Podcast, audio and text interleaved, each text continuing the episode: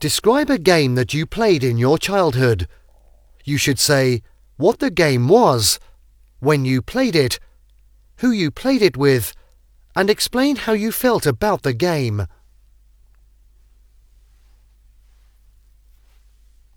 When I was a child, I used to play a game called hide and seek with my friends.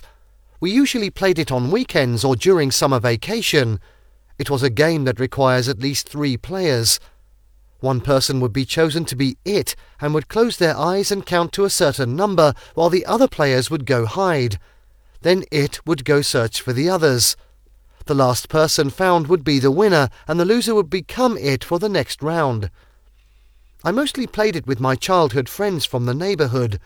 We always had so much fun playing hide and seek together. We would hide in the bushes, behind trees, or even inside a car. Sometimes we would intentionally make some noise to draw the attention of it and then run away to another hiding place. I loved playing hide and seek because it was exciting and it helped me bond with my friends. It was always thrilling to hide in a really good spot and try not to be found. I also enjoyed the feeling of being it and trying to find everyone else. It was a great way to stay active and have fun at the same time.